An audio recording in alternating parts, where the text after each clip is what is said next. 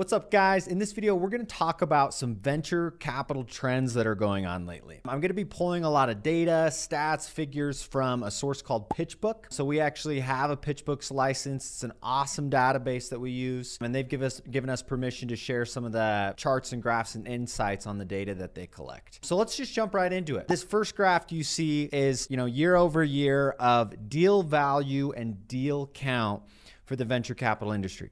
Keep in mind, these are all of the sources that file with PitchBook. It's not completely comprehensive, but it's pretty close and it gives you a good idea of what's going on. As you can see, you know, between 2020 and 2021, it almost doubled in terms of deal value and a sharp increase in deal count. Before I tell you my thoughts on why this is happening, like why do you think this is happening? So I'll tell you what PitchBook thinks is happening and it actually leads to the second graph. They alluded to non-traditional investors leaned into VC in 2021. What a non-traditional investor is is um, like a corporate venture arm, like a hedge fund or private equity that decides to allocate to a venture investment. It basically somebody whose investment mandate isn't directly to invest in venture related startups. So we've seen this massive shift of non-traditional investors going into venture capital in recent years. Why? And we talk about this in a lot of other videos, but investors are cash heavy, right? They have a lot of dry powder is what it's called, and they need to get that allocated. And venture has been one of the best performing alternative assets in the past decade. You know, some investors are saying, well, this could be a spoof because, you know, just from COVID related issues and changes, but honestly, I think it's here to stay I think more and more people are wanting to get allocated to venture, including retail investors.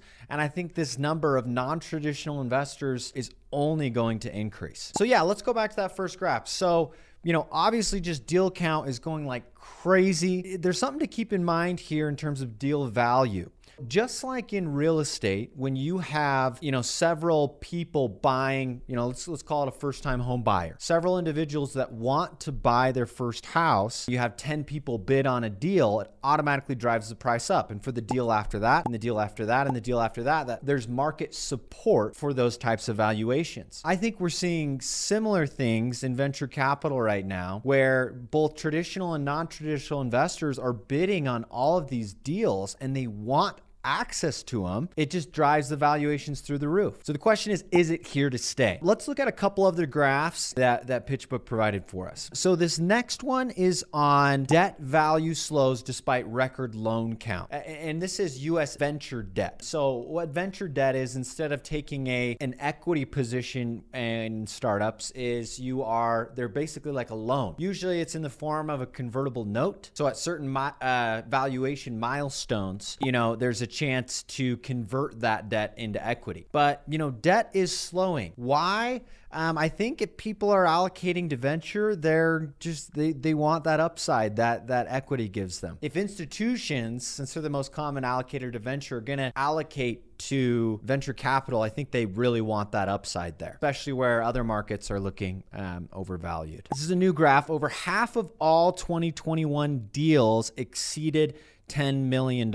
So you look at that trend, right? Uh, you see how the orange and green bars are growing in size and the blue ones are shrinking. That means smaller investments are less common and larger check sizes are a lot larger. You know, why is this? Um, you know, I think we I kind of talked about it before, and obviously this is just my opinion, guys, but these allocators have so much money. Well, let's just say you have a hundred million to allocate to venture. You don't want to do, you know, one million check sizes to a hundred different investments. It's very difficult to manage. As these larger institutions get more and heavier allocations to venture, they're increasing their check size. I think that's one reason. I think secondly is almost everything you see these days is a tech related investment. And, you know, I'm very, very bullish on tech, but what technology does is it in earlier years, you know, one unit of input equaled one unit unit of output. The crazy thing about softwares and technologies is one unit of input, you build the tech once, and then you can do it a hundred or a thousand or even a million times, right? So it's this exponential curve on technology. So you're starting to see the, you know, the best performing sectors, traditional sector like healthcare or agriculture or finance, and you're just adding tech behind it. And that's the best performing sector. So health tech and agri tech and fintech, right? Like it's because technology is now being implemented into these other ways of life, boosting up valuations, making them a lot more attractive businesses. And the venture model right now, like the reason people want to take so much money in the door is in the tech world, you need to have market penetration, right? You need to own a good portion of the market in order to be competitive. So the model is, yeah, we're going to go in debt, but we're going to acquire all the customers. So that's why we're going to take on all these venture dollars. You know, once we've got all the customers in the door, we're going to raise the prices. So it's the kind of the freemium model. We're going to raise those prices and then we're going to be uber profitable. But so I think there's a lot of reasons why that is, but check sizes are growing. That's all there is to it. Let's look at another graph here. So angel deal value and seed deal value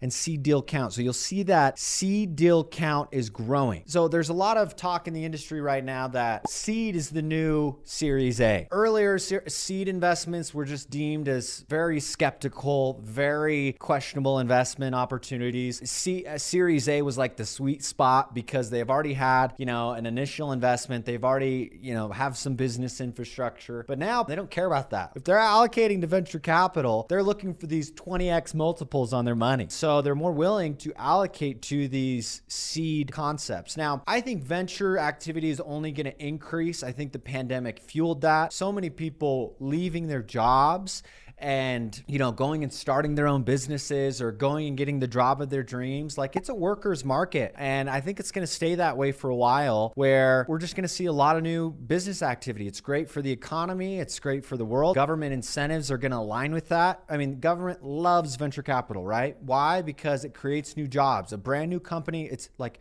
easily correlated to creating new jobs and raising that GDP. Last but not least, I did want to show you this trend on SPACs. SPAC IPOs have tapered off since Q1 but remain at an elevated pace. I don't know about you, but looking at this graph right here, it's pretty clear that 2021 was a was a radical year for SPACs. Now, with that said, there was kind of this bull rush on it, like similar to what happens in crypto. And now investors are wanting their money back from some of these SPACs. I think SPACs, in case you're not aware, there's kind of like three main ways to go public. There's an IPO, initial public offering. There's a direct listing, you know, straight onto the market. And then there's kind of a SPAC, flash reverse merger. And I think SPACs are more and more appealing. I don't think they're going to remain at the levels they are, but I definitely think prior to 16, they were, you know, there, but not very often. I think they're going to be a significant portion of how companies go public, but not this crazy trend that we're seeing. I just want to close by encouraging you guys like I think there's nothing more important than staying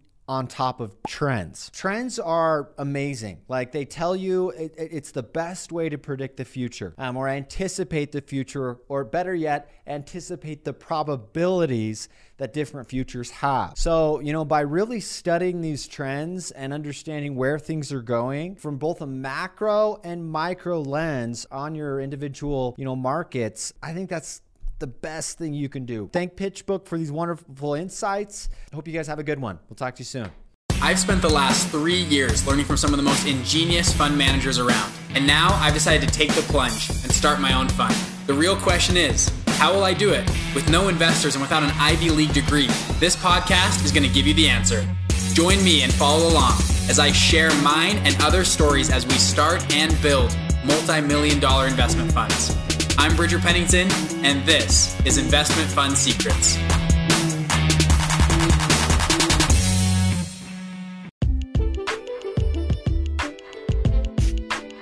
Hey, hey, it's Bridger here. I have four free and simple ways I can further help you to scale your business or fund. Number one, I have a YouTube channel with actually, I don't to toot my own horn. I think it's decent content on there. Go check it out. Bridger Pennington is a YouTube channel. We go very deep on funds. Number two, I have a one hour free training at investmentfundsecrets.com. We go very deep into how to actually start and scale your very own fund from ground zero. Number three, you can join our free private Facebook group of like minded people like me and you that go out and launch and scale funds. I go live in there once a week. The name of the group is Investment Fund Secrets. And then number four, finally, I have a free PDF guide on how to actually launch and scale your fund. If you go to investmentfundsecrets.com slash guide, you can download that guide. Now, finally, people always ask me, Bridger, can you help me one on one? Can we work together? Yes, I don't want to talk about that in here, but if you want to learn more, message me, Bridger at investmentfundsecrets.com, or just DM me on Instagram. Thank you guys, and I'll see you in the next episode.